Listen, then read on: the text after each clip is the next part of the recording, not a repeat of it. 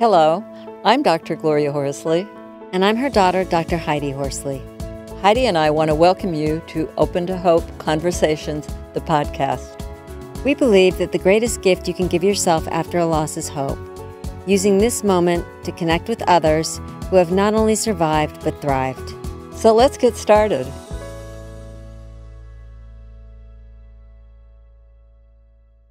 Welcome to the Open to Hope Show. I'm your host, Dr. Gloria Horsley, with my daughter and co host, Dr. Heidi Horsley.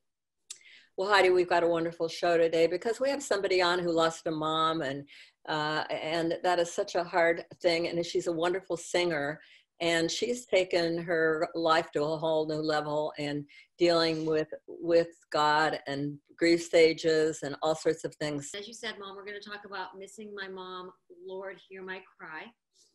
Um, with Frankie Orella, and Frankie is a Nashville singer-songwriter. At the age of 17, her mother died of cancer. And she started her music career mom in church. She was a hmm. writer and she led music.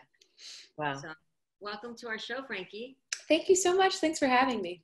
Yeah it's great to have you on and we love having music on. Music is so important yeah. uh, to the world. I wanted to ask you um, before your mom died did you uh, grow up in the church were you involved in music yes i was actually um, i started leading worship at our local youth group when i was I think I was 13, so I was pretty young.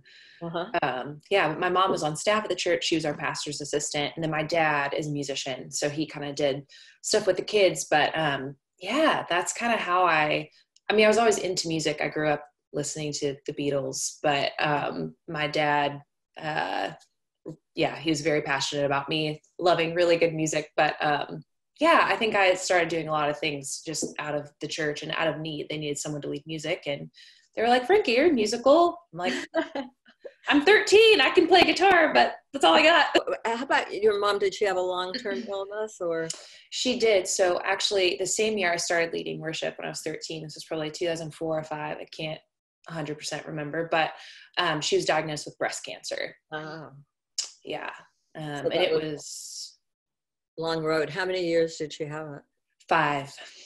Wow. Oh, so you so you really um, had a, a, community there to support you through this. We really did, um, and it changed. I think part of the reason I am now so passionate about grief is, well, I think the church was really beneficial. There were individuals in the church who were very helpful and really came alongside. Like my dad and I have a younger sister. Um, the three of us. I was 17. My sister was 12 but I would say the church as a whole struggles to engage in the conversation of grief. Mm. Um, and so that was interesting for me to try and process um, while grieving, especially having a mom who was on staff um, mm-hmm. in a church. When did you decide you wanted to change it through your music?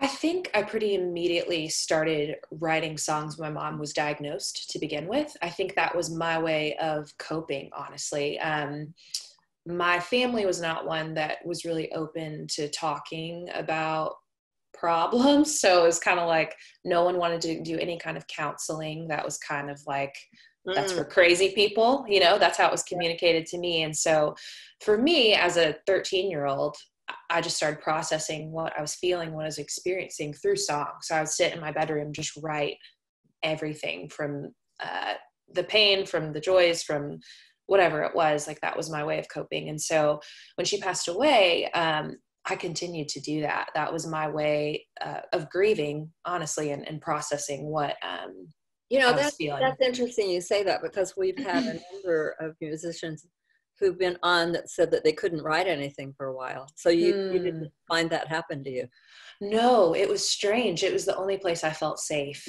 uh-huh. um, because my my family situation was was not great after my mom passed away and so there's a lot of unknown there's a lot of fear um, because everyone grieves differently i mean you all know probably what far more than i do but even watching my dad try and figure out what's a new normal him bringing different women into the house it was it was bizarre mm-hmm. um, and hard for a 17 year old to try and process and i so. think music is so amazing in those when you're going through all that because you can say things and people can hear things if it's in a song. Sure. Yeah. Mm-hmm. Yeah, and that's why music's so powerful. Yeah, yeah, yeah. You know, one of the songs uh, that I've listened to that you you have online, but I love that "Hear My Cry." When I heard mm. that, that was just so so intense. Talk about that mm. song a little bit because I want to play it. Yeah, absolutely. Um, so that one actually wasn't necessarily. I mean, it was. It didn't come right after my mom passed away. So um, I would say starting in 2016, I went on staff at a church plant, which basically means a larger church uh, plants another one in another community that maybe doesn't have um, a lot of churches in it. And so um, the church that my mom had been on staff at and that I had started leading worship at planted a church in South Nashville.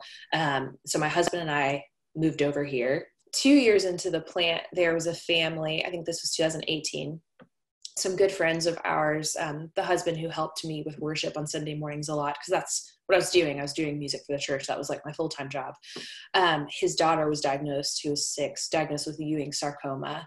Oh, um, and then a few weeks after that, my husband actually was diagnosed with chondrosarcoma, which is a, a bone tumor, and both bone tumors. Um, and so trying to process that um, especially in this little church community. You know, there are 50 to 70 of us meeting and it it wrecked me. I was like, I don't I don't understand. I don't know why God allows these things. It, was frustrating. And so I sat down with a friend of mine and we were working on actually something different, um, a different song. And I was like, I just I feel like this is heavy on my heart and I want to write about it. And so that's kind of where that came from is feeling like the community I was in was being hit so hard with just grief, just really hard, painful things. And as humans, we're always trying to process like, what does this mean? What does this mean? Um, what does it say about my belief system?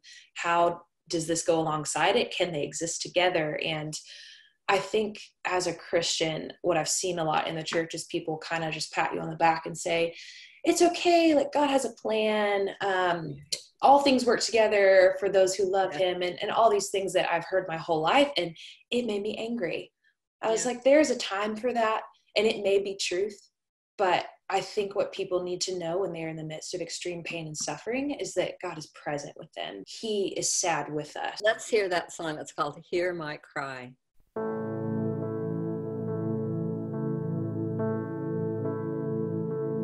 Out of my panic out of my looking for the answers, out of my anger, out of my thinking I know better.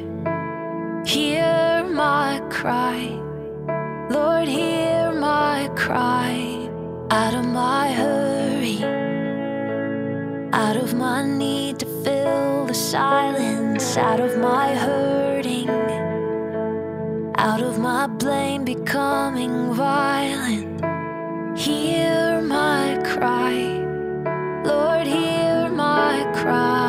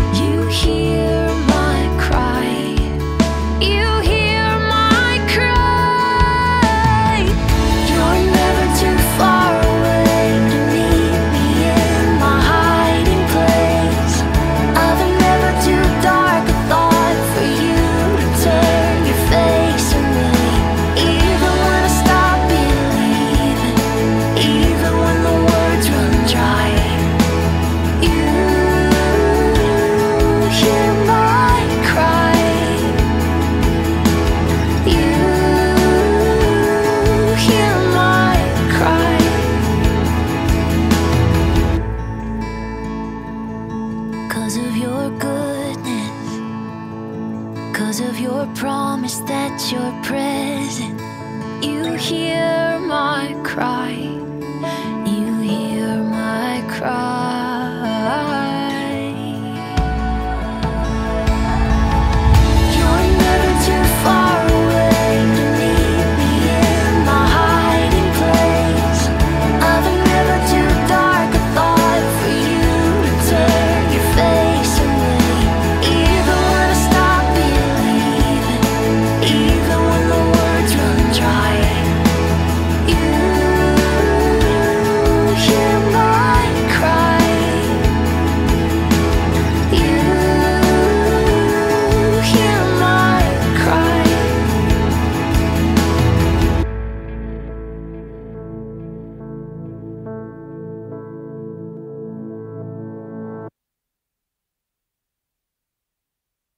My gosh, Heidi, powerful, huh? Really powerful. That just must bring people to their knees when they hear it, or tears, or whatever, doesn't it? I, you know, I have gotten a lot of really just, I think, affirming feedback just in a sense of hearing that um, people need to be reminded of that, that he hears us, that he's not distant, because he can feel distant when hard things happen. And so it was cool to be able to share the song with like my friends and the people who are experiencing hard things at our church. And so that was, um, I like this. yeah. People need to know that even though they might feel alone, they're not alone. right. Yeah. Yeah. Yeah. That's like the greatest fear as a human, right? Is to be abandoned, to be by yourself. And And be angry at God. Were you angry at God? Absolutely. I still struggle with anger. Yeah, that's a that's a day-to-day thing, you know. Uh-huh. And what do you do when you feel angry? Because I know there are people saying, wow, I struggle with it. I think for me it's been really healthy to just acknowledge anger for what it is and know I had a counselor tell me one time that um, anger is a secondary emotion a lot of times and so there's usually something underneath of it. Um, and for me it, it's usually sadness of just that things aren't the way uh, they should be um, that we live in a world that um, is broken in a, in a lot of senses and things just don't uh, happen um, in a very gracious beautiful way a lot of times. And so um, yeah for me personally processing that anger and feeling it because i think god can handle anger. I mean he created the universe. He can handle me being really mad. He's not offended. Tell us what the project you're working on now is. Yeah, so I, I think it's really cool that um, Hear My Cry, uh, just getting to talk about that, you guys um, really loved that one. I think that's kind of where um, me wanting to do something for the five stages of grief came from, is from writing that song. And I think just my eyes being opened in a lot of ways to my community and how they were responding to this. It was like, no one had ever told them it was okay to talk about grief, to talk about the anger, to talk about the depression, the anxiety, the just the stuff that's not very pretty that maybe we don't like to talk about in our culture. Um, and so it, it really kind of lit a fire under me in a sense of like, this is important. And as an artist, I have a voice. So how do I talk about something that I've experienced, that my friends are experiencing? How do I make this into art in a sense, um, art that's tangible and give someone words to maybe what they can't describe? Um, so that I think that's kind of where this project came from. So it's the five stages of grief explored through song. So it'll be a song a month. Denial is out. Anger is coming out February 7th. And then bargaining, depression, acceptance to follow. So it'll kind of finish out in May. Um, and each month a song releases, the goal is to kind of put content around that, talk about my own experience, and then ask some of my other friends and have them kind of chime in on what their journey has been. Um, but it's been really cool to see how it sparked so much conversation um, in my community and the things that people will message me or friends that will call me who I know really well be like, hey, I, I had this thought about my brother who was killed in a car accident last year. I had a friend who lost her sibling and just things that she's not necessarily comfortable to share with anyone, but she's like, oh, you're like the grief girl. You talk about grief. They can go on your site and Yes, look ma'am. at the uh, YouTube of Denial, yes. or um, you could, they can listen to it or whatever. On Spotify, iTunes. Yeah. So so let's hear a little piece of that right now.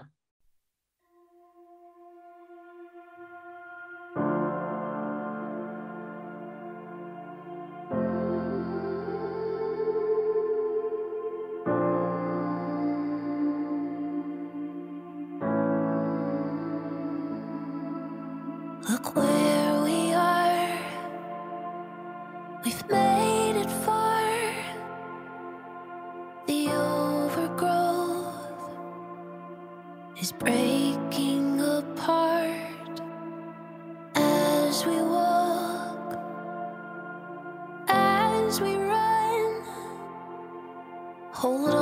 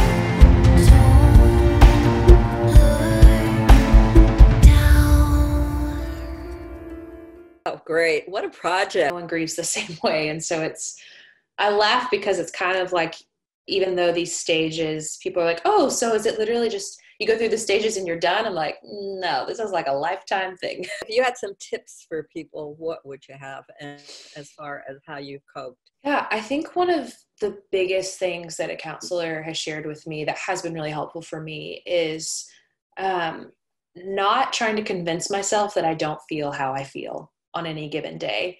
So if uh, if something triggers me and i'm really sad i need to feel the sadness and not you know tell myself or have someone else tell me like you don't need to be sad. It's okay because x y and z. Like no i'm going to feel this because it's important and this is actually healing for me. And then not being afraid to tell people that's where you are.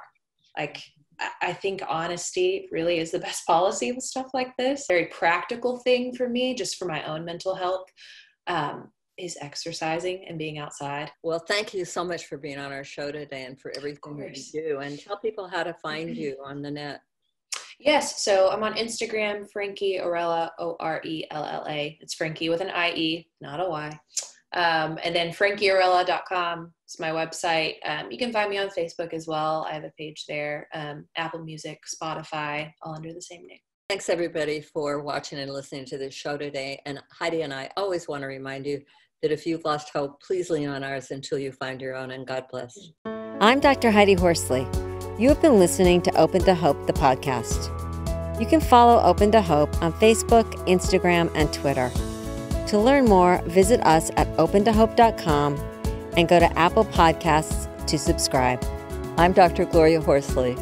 Join us again next week for another Open to Hope conversation, where we invite you to lean on our hope until you find your own.